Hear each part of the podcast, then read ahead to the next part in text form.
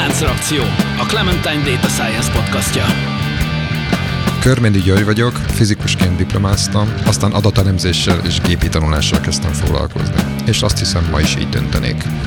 Kovács Gyula, Data Science Trainer. Célom az adatelemzési kultúra minél szélesebb körben való elterjesztése. Könyves Tóth előtt vagyok, hivatalosan matematikát, programozást és pszichológiát is tanultam, de az életben azt is megtanultam, hogy a nem hivatalos tanulmányok éppen annyira fontosak. Póli Ferenc, digitális terméktervező, tanácsadó, startupper és podcaster, akiben évtizedek óta harcol a programozó és az újságíró. Szevasztok! Megint azért gyűltünk itt össze, ahogy mindig, hogy beletenyereljünk a data science és a mesterséges intelligencia terület legizgalmasabb híreibe, de mielőtt ebbe belevágnánk, föl fogok nektek tenni egy villámkérdést már megint, és előre dörzsölöm a tenyerem, hogy ki mit fog mondani. Ez pedig így hangzik. Az elmúlt héten mi volt a legnagyobb hülyeség, amit a mesterséges intelligenciával kapcsolatban hallottatok? Lehet mondjuk az elmúlt hónap is egyefene. Bocs, de nekem pont belevág ez a kérdés abban a témában, mi lesz, mert akkor a nagy marhaságokat állít valaki ezek a témában, hogy én ott fogok felelni. Akkor ezt majd. meg tudod tartani arra, amikor azt elkezdjük tárgyalni. Jó, jól indul. Hát most megfogtál. Nehezet kérdeztem? Ö, nagyon nehezet kérdeztem. Simán lehet, mert hogy semmi hülyeség nem hangzott el ezzel kapcsolatban az elmúlt időszakban. Én azt vettem észre magamon, hogy mostanában nagyon szűrök. Hát ö, jóval kevesebb ilyen cikkre ugrok rá, ami, ami témába vág, mert többször már befürödtem, és mivel nem kevesebbet olvasok ezekből a területekből, nyilván kevesebb hülyeséget is olvasok, tehát most olyan, olyan igazán ilyen negatív élményem nincsen. Múltkor ugye kiveséztük pár adással ezelőtt ezt a buddhista sztorit, azóta tiszta vagyok, és Ez ugye az volt, hogy a milyen párhuzamot lehet vonni a buddhizmus egyes módszerei és a mesterséges intelligencia, hogy lehet a beépíteni. mélytanulás módszerei között, és hogy lehet az egyiket beépíteni, a másikba valóban így volt. Hát én végig gondolva az elmúlt adásoknak a tartalmát, én úgy gondolom, hogy sokat károgtunk idáig mindenféle módon, úgyhogy én most a pozitív gondolkodásnak a, is az elődre nézek. Nagyon jó. Az apostola leszek, és, és azt fogom mondani, hogy ezeket elhesegetem magamtól, nem is érnek el, tehát a burkomban, és, Fantasztikus. és csak a szépre meg a jóra fogok ezen Jobb kimenetel le lett ennek a kérdésnek, mint amire számítottam, csodálatos, de semmi baj, én is megkapom a magamét, hiszen most következik az a történet, amit előtt hozott nekünk, és amin szerintem vitatkozni is fogunk, de elmondom, hogy körülbelül miről van szó.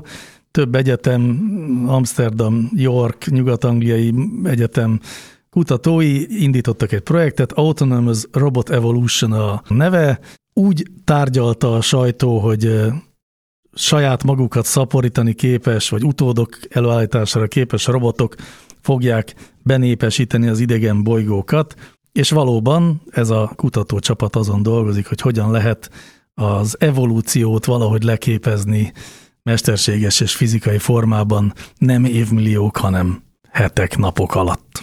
Illetve pontosan úgy fogalmaz az egyik résztvevő, hogy, hogy míg a biológiai evolúció évmilliókat vett, illetve vesz igénybe, a mesterséges csőfejlődés a természetes evolúciós folyamatok modellezése komputerrel pár óra alatt lefuttatható.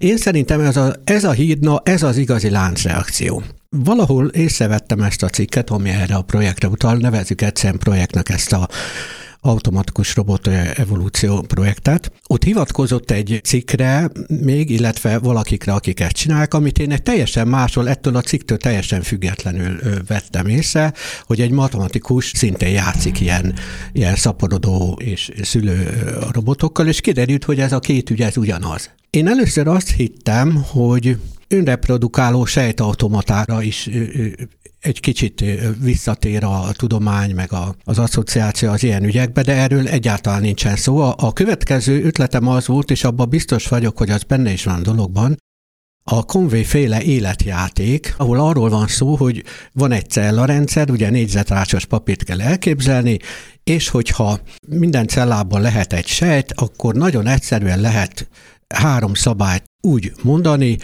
hogyha ennek a szabálynak a következtében nemzedékenként lejátszuk a születés, halálozás, életben maradás játékot, akkor egész érdekes jelenségek zajlódnak. Én biztos vagyok benne, hogy itt akik ezekkel a dolgokkal játszanak, tulajdonképpen innen szedték ezt az egészet, és nem tartom teljesen tisztességesnek, hogy nem hivatkoznak erre az alapra.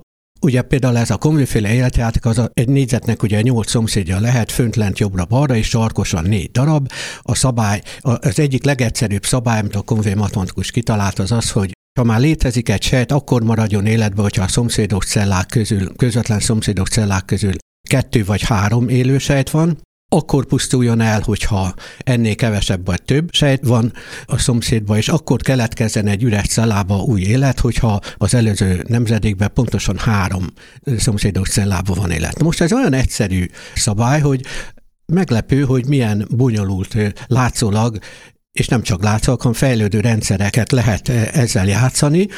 Én annak idején kivágtam ilyen kis pici pöttyöket, és ezzel játszottam ezt az életjátékot, de hát persze utána ezt akkor kezdtem, bár én programozó voltam, de akkor még képernyőt nem használtunk, lyukkártyákon, lyukszalagokon adtuk be a programot, és később, amikor képernyő volt, programot is írtam én is erre az életjátékra. Most nem akarom ezt ragozni, csak annyi, hogy, hogy valóban néhány nemzedék alatt nagyon érdekes konfigurációk tudnak keletkezni, amiket, hogyha valaki lát, akkor önkéntelenül is egy kicsit az élethez próbálja hasonlítani, mert van például olyan alakzat, ami gyakorlatilag négy nemzedékenként egyel odébb megy, és akkor ezt elnevezték fecskének. Van olyan alakzat, nagyon egyszerű, ami egy ilyen fecske nevezetű alakzatot, ami 5-6 sejtből áll, hogyha neki megy, akkor úgymond bekap. Tehát néhány nemzedék múlva hiába men neki a fecske, ugyanaz lesz. Van olyan nagyobb alakzat, ami valami 138 nemzedékenként valami ilyesmi szám, nem pontosan ez, ilyen fecskét szül. Na most nyilvánvaló, hogy akik ezt látták, fölmerült bennük, hogy na hát ez tulajdonképpen hát az élet is ilyen lehet, csak sok, egy kicsit bonyolultabbak a szabályok, és valóban voltak ilyen matematikusok, akik biológusokkal közreműködve néhány ilyen háromdimenziós szabályrendszert is felépítettek, és tényleg sikerült olyan típusú sejtállományokat, sejteket szimulálni, valami hasonlót, ami, ami az életben is van. Na most én azt gondoltam, hogy ez az egész cikk ez tulajdonképpen erről szól. Egy kicsit hiányolom, hogy nem hivatkoznak rá. Ezt, ezt hasonlóképpen hiányolom, mint például, hogy a Deniken nem hivatkozik arra, hogy azért az ő idegen űrhajós elméletének azért voltak előzményei, tehát például a Várkonyi Szíriát oszlopai magyarul, és így tovább. Erik von Derikenre kell keresni, és ő a 90-es évek fordulóján szerint 90 körül volt ő ilyen nagyon népszerű az elméleteivel a mindenféle Igen. ilyen idegen civilizációk, meg ufók itt vannak, és Igen akkor ennek nagy, nagy divatja volt. Igen, és hát ő magát úgy hirdette, mint hogy ezt az egész elméletet ő találta volna ki. Úgy beszél, hogy ha majd jönnek az ufók, akkor az az ő sikere lesz. Na most visszatérve erre a cikkre, tehát ez azért egy érdekes dolog, tehát, tehát itt azt állítja az, az egyik kutatásnak az egyik fővezetője, akiről mellesleg kiderült, hogy egy magyar származású matematikus. Tehát ilyeneket mond, hogy pár óra alatt lefuttatható gépben ilyen szimuláció, amit ő, ők játszanak. Ez a projekt különben öt éves, három év megvan, és tulajdonképpen azt ígérik, hogy, hogy a projekt végére már, már lesznek ilyen szaporodó automaták. A következő projektben viszont már áttörik a, az élettelen és élő határát, ők a mélytanulás helyett azt találták ki, hogy hát most minek készítsünk mi mesterséges intelligenciát. Készítsünk olyan gépeket, olyan szerkezeteket, amik, amik az élethez hasonlóak, mesterségesek, és legyenek olyanok, hogy ezek fejlődőek legyenek, ezeket úgy értik különben, mint a konvé életjáték, azért mondtam el az előbb, és, és ők majd kifejlesztik a saját maguk mesterséges intelligenciáját. Tehát nem nekünk kell csinálni mesterséges intelligenciát, hanem, hanem csináljunk fejlődőképes robotokat, és majd ők kifejlesztik a saját mesterséges intelligenciájukat. Itt még hadd utaljak arra, hogy még a konvéféle életjátékkal kapcsolatban is én meg szoktam kérdezni három nagyon érdekes kérdést, tehát hogyha így szimulálva vannak mondjuk ilyen életjátékszerűen ilyen jelenségek, mint a konvéban, na, néhány nagyon érdekes kérdést föl lehet tenni. Hogy lehet-e valóban olyan bonyolult életet ilyen módszerrel szimulálni, ami hasonlít a, a milyenkhez, és, és lehet-e az ilyen szimulált lényeknek tudata? Ez az első kérdés. A második, hogy, hogy hogyha igen, mert, mert hát ugye vannak olyanok, akik erre igen válaszolnak, Hogyha igen, akkor ezek a szimulált lények rájöhetnek-e, hogy ők csak szimulálva vannak, és a végső kérdés, és amikor ezt szoktam mutatni, akkor általában futtatok épp egy ilyen élet, életjátékot, és rajta tartom a kezemet a kapcsológombon, és megkérdezem, hogy megakadályozhatják-e a számítógép kikapcsolását. És kikapcsolom. Most ehhez képest ebben a projektben nem szimulált lények vannak, hanem gyakorlatilag 3D nyomtatókkal létrehozott robotok, amikről tulajdonképpen azt állítják a projekt vezetői, hogy végül is ezek a robotok, ezek ön, önreprodukálóak lesznek, mert az a cél, hogy egy messzi bolygóra ilyeneket el lehet küldeni, ottan a, környezettől függően ki fognak fejlődni olyan feladatokra, olyan intelligenciákra, olyan alakokra, amilyen ott éppen aktuális, és akkor szépen végzik a, a dolgokat. Lehet bízni talán ezekben a célokban, hogyha hogyha komolyan vennénk, komolyan veszik azokat, amiket mond, hát hiszen ez a kutató ilyeneket mond, hogy hát ő például ért ugye az evolúció az elég magas szinten, hiszen nagyon sokat beszélgetett biológusokkal az elmúlt években, és rengeteget tanult tőlük az evolúció működéséről. Tehát ő tulajdonképpen matematikus. És kérdezték tőle, hogy hát tulajdonképpen most milyen időtávon belül fog ez megvalósulni. Erre ez volt a válasz, hogy ez most már ugye öt éves projekt, már a harmadik év végén járnak, hát tulajdonképpen most már öt éven belül ezek a robotok, amik önreprodukcióra is képesek, ezek már tulajdonképpen már részt tudnak például egy olyan munkában venni, nukleáris hulladékoknak az eltakarításában, Különben nem tudom, ehhez miért kell reprodukáló robot, vagy egyáltalán mesterséges intelligencia. Azért, mert a pályázatukba be kellett írni, hogy mire jó ez, gondolom. Igen. Igen, na most Persze, most, hogy már három év eltelt a projektből, most már kezd hivatkozni arra, hogy hát a, hogy hát a járvány miatt egy kicsit lelassul ez a projekt, de de azért optimista, mert, mert két év múlva tulajdonképpen azt ígéri, hogy a projekt végére meg lesz a működő szaporodó rendszer, és tulajdonképpen az anyaméha a robotoknak az nem más, mint egy 3D printer, és hát ő, mint etikus tudós, ő ugye a veszélyre jeire is gondol ezeknek, hogy hát ezt ugye etikusan kéne kihasználni, és még néhány szempontot, amit ő mond, tehát kérdezték tőle, hogy ő sci-fi rajongó-e, mert hogy ezek ilyen sci-fibe illő tervek. Hát erre azt mondja, hogy hát ezt nem a sci olvasta e, ezt a dolgot, ezt ő találta ki, de hát gondolta, hogy ez elég nehéz, ez egy fantasztikus ötlet. Persze, hogy meg tudja valósítani, hiszen ő egy egyetemi tanár.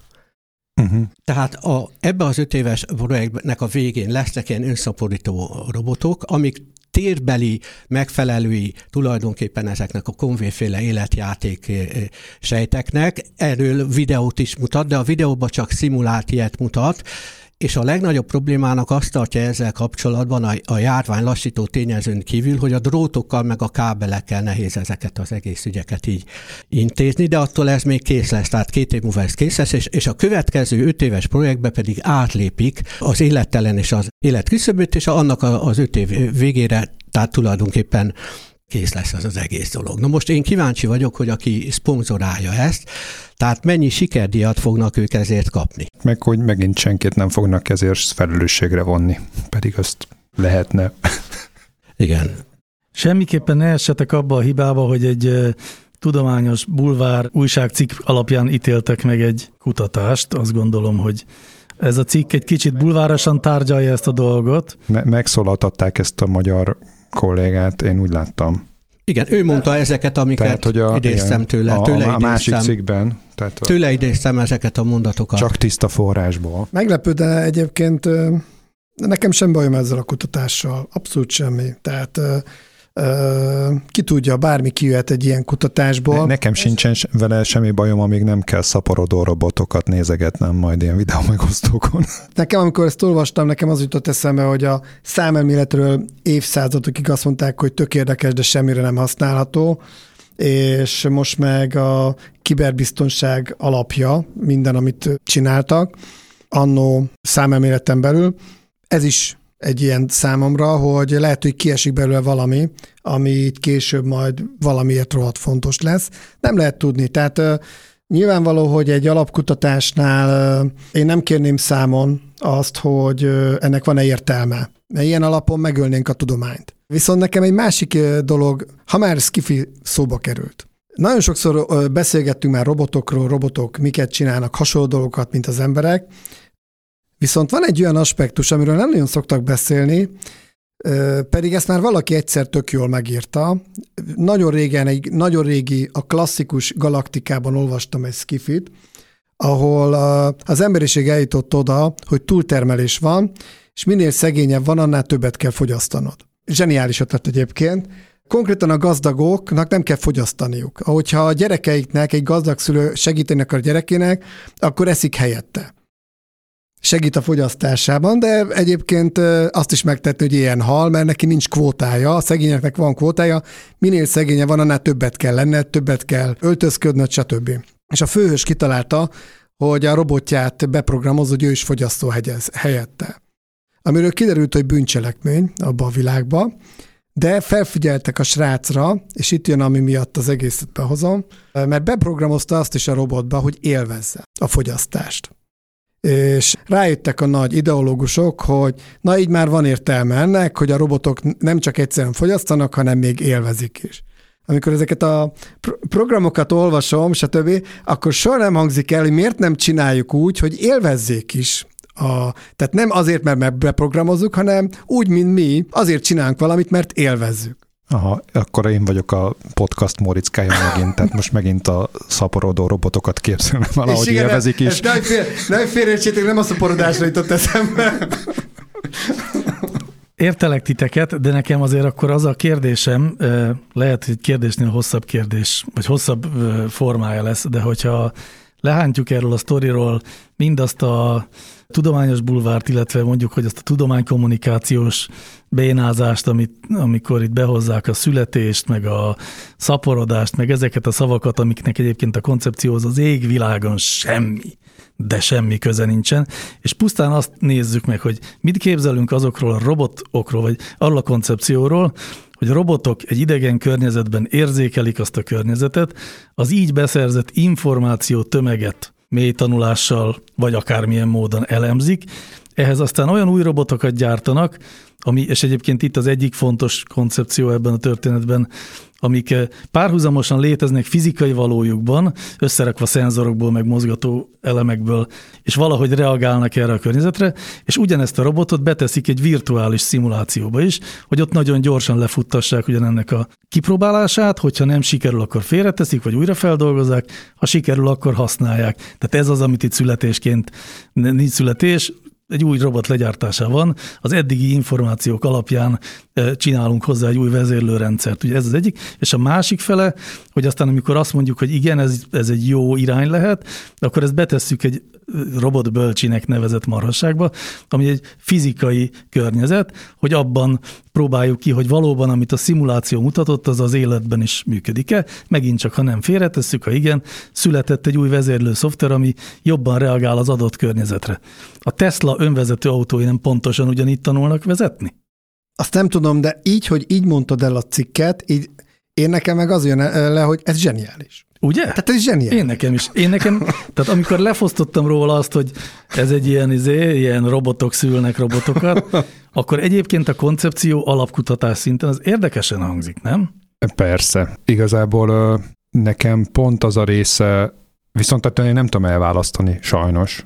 Valószínűleg a, a kommunikáció miatt, és a, attól sem tudom elválasztani, hogy azért én úgy tűnik nekem, hogy ebben ezek a elkövetői is ludasak, hogy, hogy ezt engedik ilyen népszerű irányba, meg jó hangzó irányba vinni.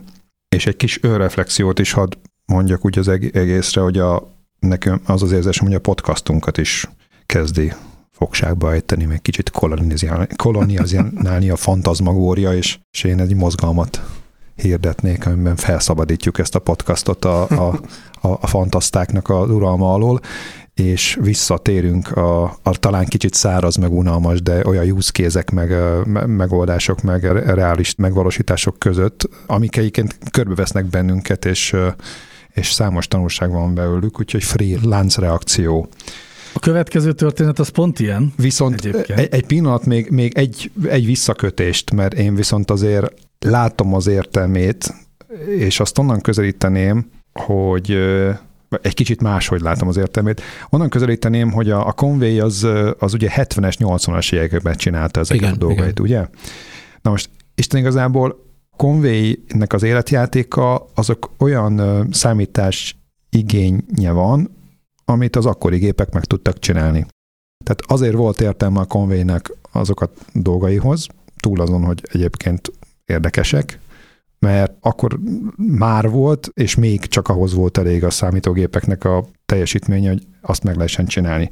Most meg ott tartunk, hogy fantáziálunk mindent a robotokról, de igazából hát ilyen 3D nyomutatók, meg ilyen kis vackok azok, amire most éppen képesek vagyunk, és akkor ezzel próbáljuk ugyanezt elérni. Tehát magyarul azt csináljuk, amit a Conway, amire éppen képesek vagyunk, azt ebből kvázi leszimuláljuk, ami egyébként nem baj, és lehetnek belőle érdekességek, hogyha ezt kellően komolyan csináljuk, mert hogy van ebben érdekesség méghozzá az számomra, hogy ezek a rendszerek, ezek mind olyanok, hogy viszonylag egyszerű szabályokkal el lehet őket írni.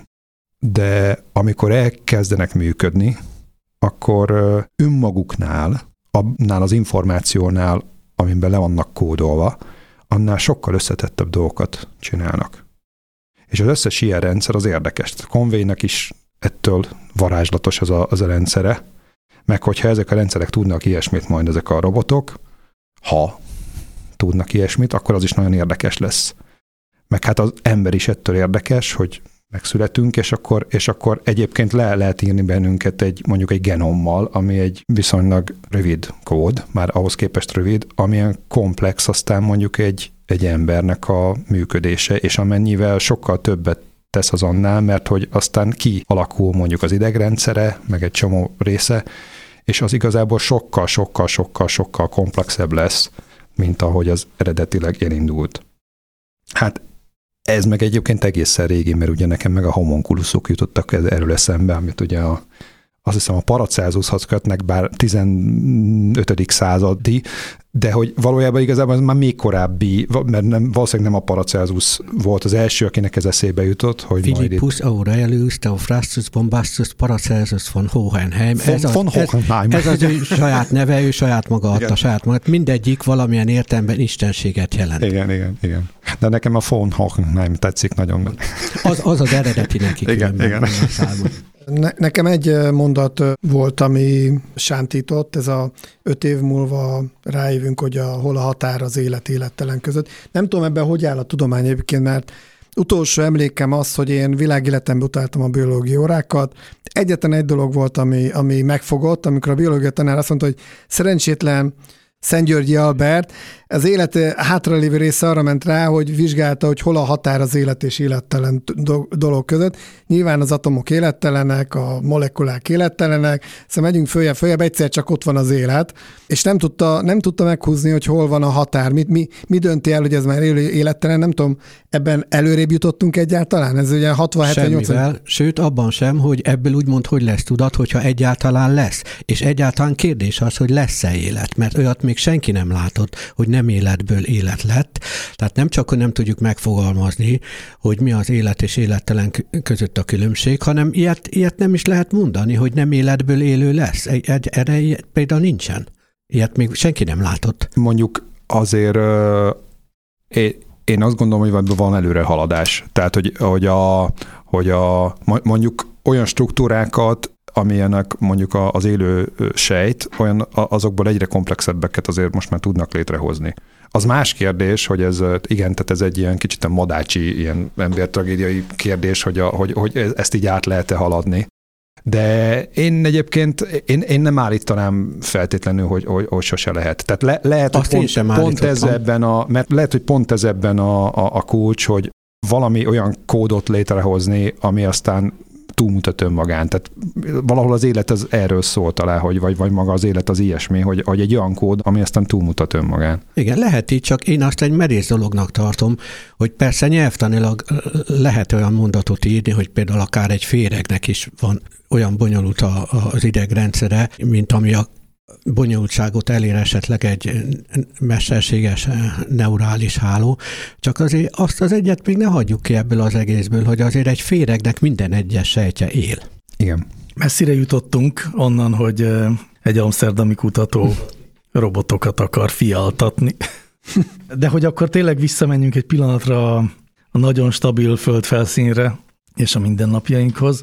A következő történet leginkább csak egy, egy szellemes megfogalmazás, vagy egy szellemes megközelítés annak, hogy hogyan kell jó infografikát csinálni. Hát igen, itt a mozgalmamat, amit az előbb meghirdettem, hogy térjünk vissza a gyökereinkhez, meg a szigorúan vett szakmánkhoz. Ennek az első példája akkor ez, hogy a ugye nagyon régóta létező honlap, ez a kdnuggets.com, amelyik a mai napig ugye a data scientistnek az egyik olyan obskurus információ agregáló gyűjtőszájtja.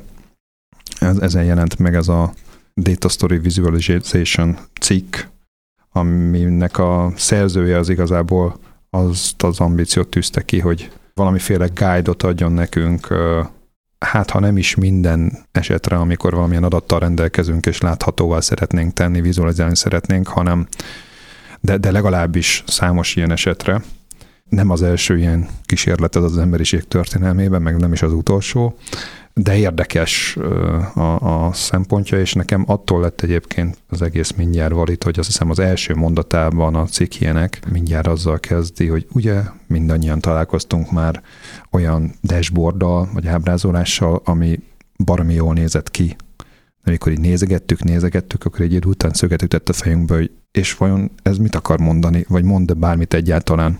Igazából a, ez az adatvizualizáció az utóbbi időben egyébként nagyon érdekes irányokat vett fel, és pont ez az egyik irány. Ez az adat orgia, a vizualizációs orgia. Ehhez vannak eszközök, kiváló eszközök, vannak versenyek, sőt ezek a versenyek bizonyos tekintetben generálják ezt a kultúrát, hogy az a legjobb adatvizualizációs szakember, aki művészi szintre fejleszti a diagramokat. Már rég szó nincs arról, hogy egyszerűen gyorsan kivegyük az adatokat, az információt az adatokból, a grafikonokból, hanem arról szól, hogy gyönyörűen elrendezzük, most már mozognak is, és hatalmas fejlődésen ment keresztül. A másik irány, van ez a data literacy irány, ami arról szól, hogy hogyan tudjunk adatokat olvasni, az pont az ellenkező irányba viszi az adatvizualizációt. Az abból indul ki, hogy egy top menedzser meetingről meetingre jár, rengeteg baja van, kollégái fúrják, a felesége otthon el akar válni, nem jönnek a számok, stb., és beesik egy meetingre, ahol van öt perc, hogy megértse az ábrákat. Nyilván egy ilyen embernek nem az a cél, hogy minél bonyolultabb, minél szebb ábrát mutassunk, hanem az a cél, hogy minél egyszerűbben mutassuk meg, hogy mit is akarunk az adatokból kihozni. És erre, erre ugyancsak elindult egy nagy irány, hogy hogy tudjuk minél jobban úgy leegyszerűsíteni az ábrákat, hogy nyilvánvalóan még benne maradjon a lényeg, de ne azzal menjen el az ideje a hallgatóságnak, egyetem megértse, hogy mit lát, hanem azonnal ránéz, és azonnal lássa, hogy na ez most ez a szám mit jelent. Mint hogy egy tengelyen az egyik elmennek balra, a másik jobbra, és távolodnának egymástól.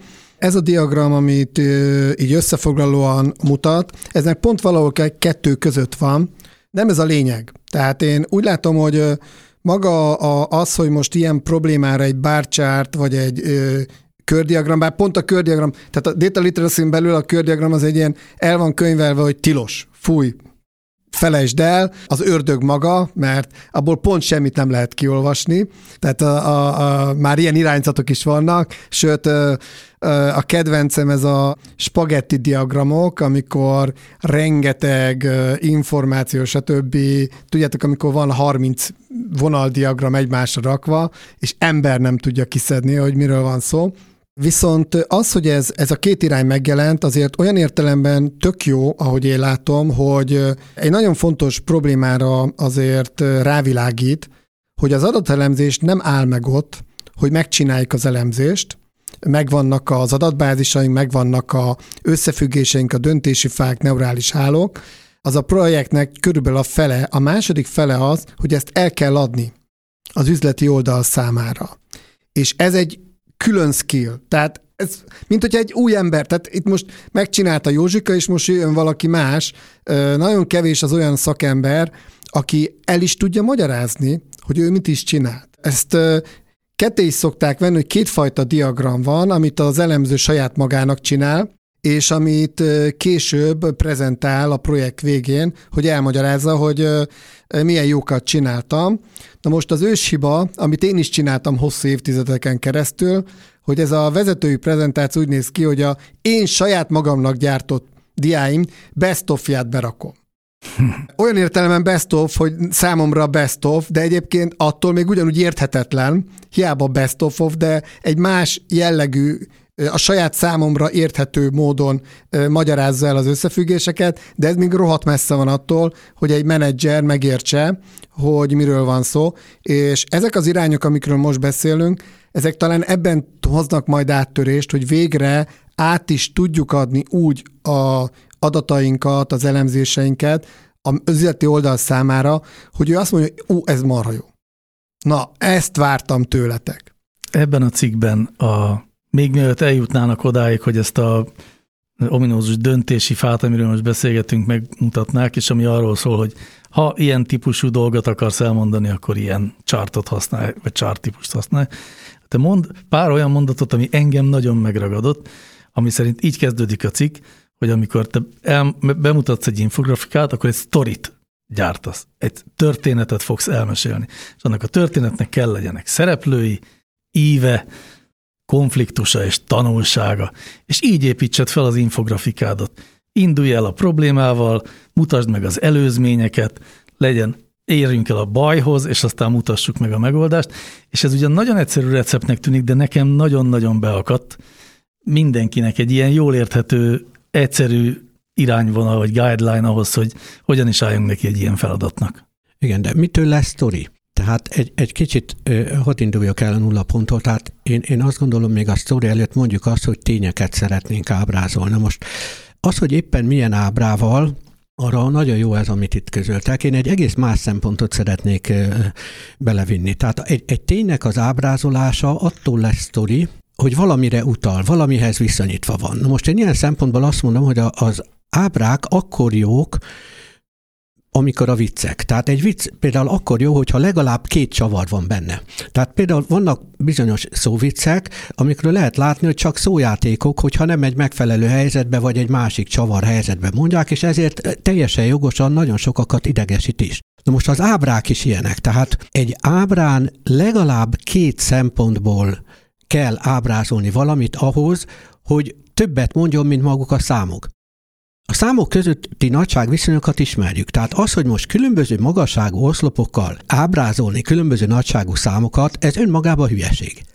De hogyha ezen az ábrán egy másik szempont is van. Be vannak színezve valami másik szempont szerint ezek, a, ezek az oszlopok, vagy, vagy, vagy ábrázolva van bennük abban hány százalék ez vagy az. Tehát, tehát legalább két szempont legyen ábrázolva egy ábrán, és akkor ebből lesz egy történet, mert az egyik tény utal a másikra, és ebből szövődik a történet.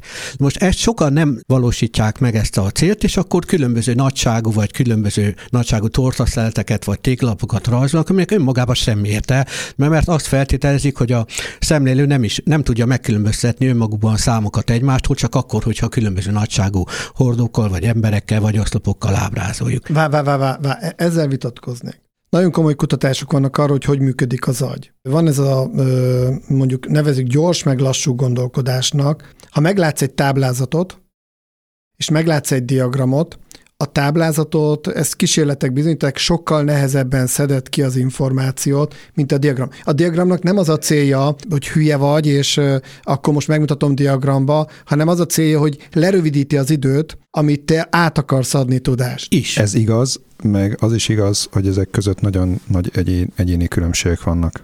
Tehát azért most a, az a helyzet, hogy most mi, ahogy így itt ülünk, meg foglalkozunk ezzel régóta, valószínűleg azért, mert már amikor elkezdtük, akkor is volt hozzá érzékünk.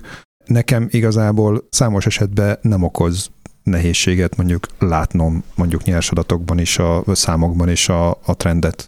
eléggé elnemítélhető módon nekem a, a felvételi feladataimba is, amikor felvételeztetek valakit, akkor, akkor, akkor szerepelni szoktak ilyenek. Tehát amik nagyon nagy részt ilyen szemmel látható trendek meg tendenciák.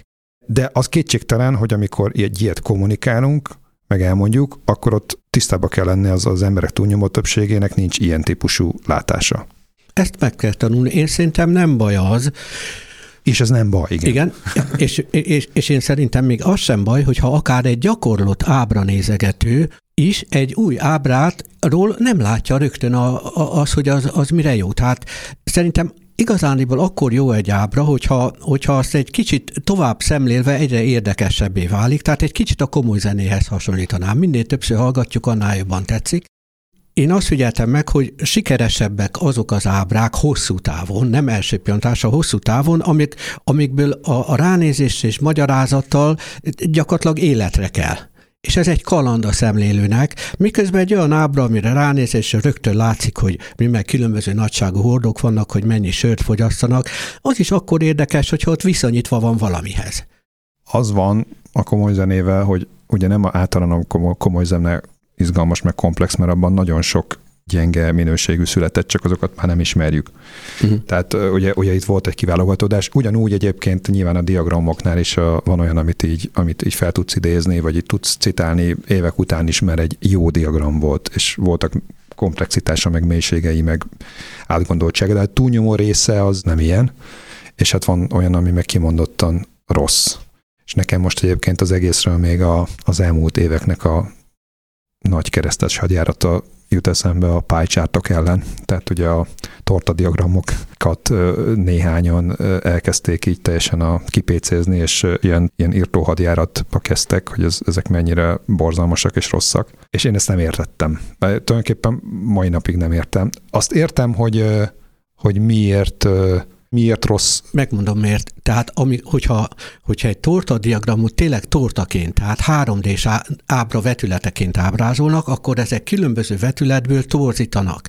Na most erre viszont azt mondom, hogy a, hogy a 3D-t, tehát a többdimenziót akkor van értelme kihasználni, hogyha annak a bevezetett újabb dimenziónak is van jelentése de előd nem mondható el a, mondjuk itt az ábrán lévő diagramnak a túnyó részére, hogy létezik olyan perspektíva, olyan ábrázolásmód, olyan projekció, vagy egyáltalán vizualizálási trükk mondjuk a színekkel, akármivel, amivel ugyanezt a csalást el lehet követni? Tehát akkor miért pont a pálycsártot? Tehát én ezt indokhat azért, mert valószínűleg egy gyakori volt, és valamiért... Az, nem, azért, mert a pálycsártot nagyon sokszor ilyen eldőlt nem, nem, nem ez a gond. ellipszisként, és az torzít. Nem ez a gond.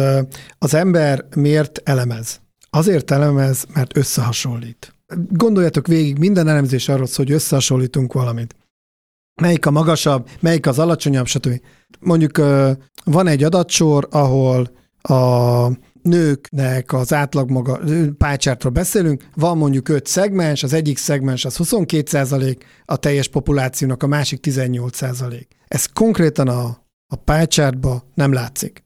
Nem tudom, azt se tudod megmondani, hogy Jó, melyik a több. Erre, erre nem tudom, pálycsatot kell használni. Tehát a, a, attól, hogy, egy, hogy rosszul használunk dolgokat, attól ezt még nem kéne. Tehát nekem pont az a probléma, hogy gyakorlatilag bármelyik vizualizációs módszert azt lehet rosszul használni. De én értem, hogy a Gyula mit mond, hogy a pálycsártal az egy módszertani baj, hogy amikor kis különbség van két érték között, Tehát akkor az azt nem mutatja meg, az alkalmatlan, míg mondjuk egy, egy bárcsárt az azt meg tudja csinálni. De hát ott attól függ, mit akarunk látni. Persze. A különbséget akarjuk látni, vagy azt, hogy ez mégis bizonyos értelemben majdnem egyforma. Mert egyébként meg elég távolról nézve valójában majdnem egyforma, tehát ez megint valójában mit akarok mutatni? Arról nem is beszélve, hogyha tényleg tortafogyasztást akarunk ábrázolni pálycsártal, hát akkor miért ne ábrázoljuk éppen azt? én, én még egy dolgot hozzátennék a történetmesélés, mert ez elsikadt egy kicsit, és egyébként vannak már a magyar sajtóban úttörői.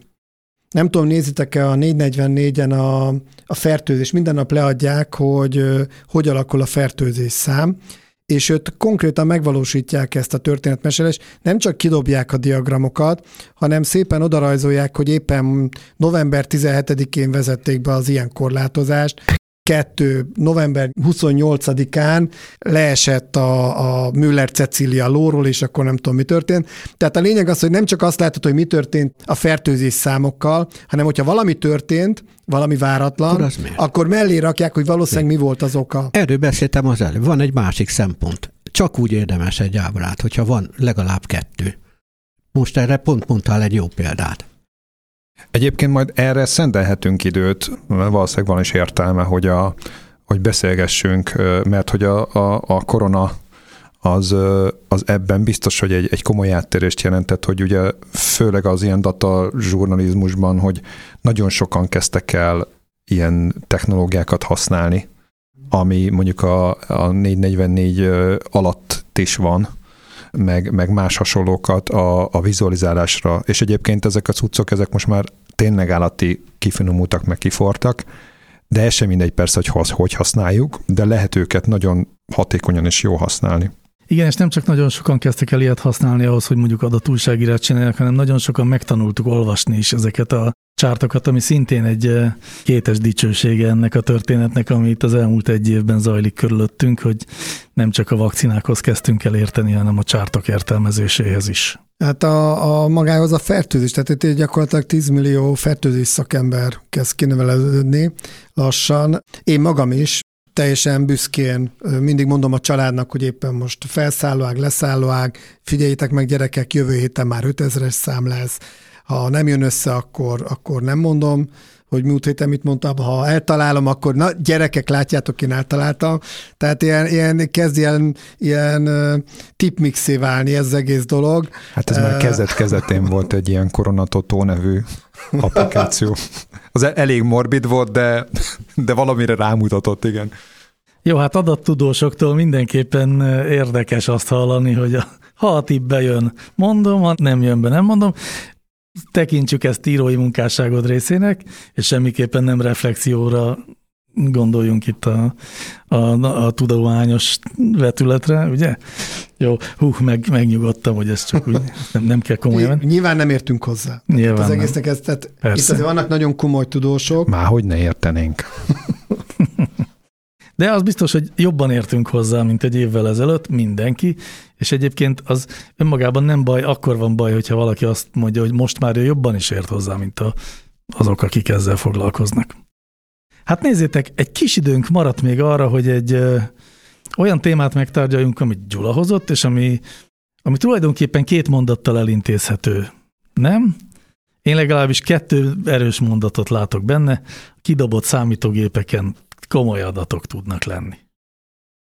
A Kiberblog írt erről Igen, Kiberblogról. Azt hiszem, egy sorozatuk van, adatok a szemétdombról, és amit én találtam, egy hulladékgyűjtő konténerben rátaláltak egy ö, eszközre. Egy régi PC-re. Egy régi PC-re. Én nem is tudtam, hogy vannak erre szoftverek, amik arra vannak ö, kitalálva, hogy ezeket kiszedjék ö, róla az adatokat, és kiderült, hogy ez egy valószínűleg egy várótermi, tehát egy házi orvosnak a... Nőgyógyásznak a, a vagy gépe nőgyógyásznak a gépe Igen. volt, és egész, ugye azt tudnotok kell, hogy az adatok közt is a egészségügyi adatok a legszenzitívebb. Tehát az tényleg az élőnek, hogyha azok kikerülnek. Na ezen gyakorlatilag tele volt az adatbázis, és tök könnyen ki is lehetett szedni. Nagyon jó pofa dolgok vannak ebbe a cikkbe. Számomra a legérdekesebb a végén volt, amikor azt írták, hogy az online fekete piacon az egészségügyi adatoknak sokkal nagyobb értéke van, mint egy sima bankkártya számnak. Ez azért elég erős, és ha belegondolunk, hogy hány ilyen PC van a konténerekben, akkor ebből egész jól meg lehetne gazdagodni. Ez miért lehet egyébként, hogy sokkal értékesebb az egészségügyi adat? Hát az így egy kicsit nekem sommás, de mondjuk biztos mögé lehet menni, mert, mert van olyan, aminek van értéke. Hát most igazából csak simán tajszámoknak, élő tajszámoknak is van értéke, mert hogyha, Azt értem. mert hogyha Igen. nem tudom, fa, nem akarok tippeket adni persze, de hogyha, hogyha, hogyha fals recepteket akarsz feliratni, akkor az első lépés azt gondolom az, hogy, hogy fals, de, de valid tajszámokkal rendelkezzel. Nekem ez terminológiai szempontból érdekes. Nekem soha nem tetszett az a kifejezés, hogy adatbányászat. De ez a kidobott számítógépekben az, az adatturkászás, ez, erre szerintem jó szó lehet az adatbányászat. Egyébként én utána néztem, mert nagyon érdekelt az, hogy egyáltalán mennyi adat veszik el per év. És képzeljétek el, hogy erre vannak statisztikák. Néhányat felolvasok. 46% a felhasználóknak valamilyen adatot elveszít minden évben. Tehát majdnem minden második gépről eltűnnek adatok. Hogy milyen ok, most nem megyek bele, az még szét is van bontva, hogy, hogy tolvajok, vagy csak egyszer megkibásodott a gép, tehát sok oka van. A hard drive-ok 50 éven belül el, elpatkol átlagosan. Ezt húzzuk alá kétszer, és mindenki füleljen a hard drive-ok fele. És ezt kérdetek, erre volt, mindig van olyan cég, aki ezt számszerűsíti is. Volt egy olyan bátor cég, IT Webnek hívták, 2019-ben azt állítja, hogy az elveszett adatok összértéke 2,1 billió dollár. Oké. Okay. okay. igen. De egyébként ez egy érdekes dolog. Nagyon szép statisztikák vannak, hogy hogy keletkezik egyre több és több adat per év. Marhára kíváncsi vagyok, hogy hogy, hogy vesznek el örökre adatok, amik egyszer csak keletkezett, és aztán ilyen vagy olyan okból néhány év múlva már elérhetetlenné válik. Talán, mint a félpár zoknik. Nem úgy? De azt már megírták ugye klasszikusban, hogy azokkal mi történik. Hogy, ja igen, hogy egy másik bolygón. Igen, egy bizonyos, igen. a Egy civilizációt alapítanak, de aztán az Abfot Brox jön és kolonizálja őket. No. Bocsánat, a galaxis utikalós topposoknak művet idéztük Csak hogy ez is ide legyen pigyeztve. Nekem uh, annyi jutott erről eszembe még, hogy a, valójában tudunk uh, ugye, ugye itt ilyen uh, természeti törvényeket akkor ezzel kapcsolatban megfogalmazni. Tehát nekem valószínűleg így eredendően van erre igényem, hogy tehát ugye egyfelül ugye egyre több és több adatot rögzítünk és gyűjtünk, és akkor azt megfogalmazhatjuk, hogy természetesen ezek alapján egyre több és több veszik el. Valószínűleg azt is lehetne, bár ez már egy kicsit összetettebb technológiai kérdés, hogy az adatokhoz valószínűleg lehet rendelni valamiféle felezési időt is. Ez jó. Tehát itt a cikkben van egy, egy érdekes szempont még, tehát ne, ne hagyjuk, hogy elveszenek az adatok, de hogyha mégse kell, akkor viszont legyen szanitizáció, és vannak ilyen szoftverek, amik ezt ugye intézik, hogy tényleg megsemmisítik, de itt vegyük észre, hogy ennek van egy ellentéte is ennek a helyzetnek, tehát mert viszont vannak olyan adatok, amiket szeretnénk, hogyha meg megmaradnának. Ezzel kapcsolatban én azt figyeltem meg, hogy a rendszeres archiválás csak azok veszik komolyan, akik még életükben nem veszítettek sokat. Én egyszer nagyon sokat veszítettem, három évnyi éjjel-nappali programozásnak a munkáját elvesztettem, amit újból meg is kellett csinálni. Én azóta a szöveg szerkeztek És mennyi még... alatt csináltad meg újra? Néhány hónap alatt. Ez elgondolkodtató. Mert tanulópénz volt, de meg kellett csinálni, azóta ilyen kényszer neurotikus vagyok, hogy, hogy betű közben is háromszor nyomom a mentésgombot, 5-10 percenként külön másik fájba teszem, aztán külön pendrive, akkor arról még pendrive, tehát ez egy ilyen kényszerneurózis alakul ki az emberben, hogyha egy ilyen sokat vesztett. Remélem, hogy a hallgatókban nem alakul ki semmiféle kényszerneurózis azzal kapcsolatban, hogy nyomkodják a kilépés gombot a podcastunk hallgatása közben. Mára ennyi fért, ma be kell fejezzük. Köszönjük a megtisztelő figyelmet, hogyha bármilyen módon hozzászólnának a kedves hallgatók ahhoz, amit itt mondtunk, akkor a podcastkukaclementine.hu e-mail címen ezt megtehetik, illetve hallgassanak minket ne csak egy webes lejátszóban, hanem Spotify-on, iTunes-on, Google Podcaston, vagy bármilyen más podcast platformon is elérhetőek vagyunk. Köszönjük!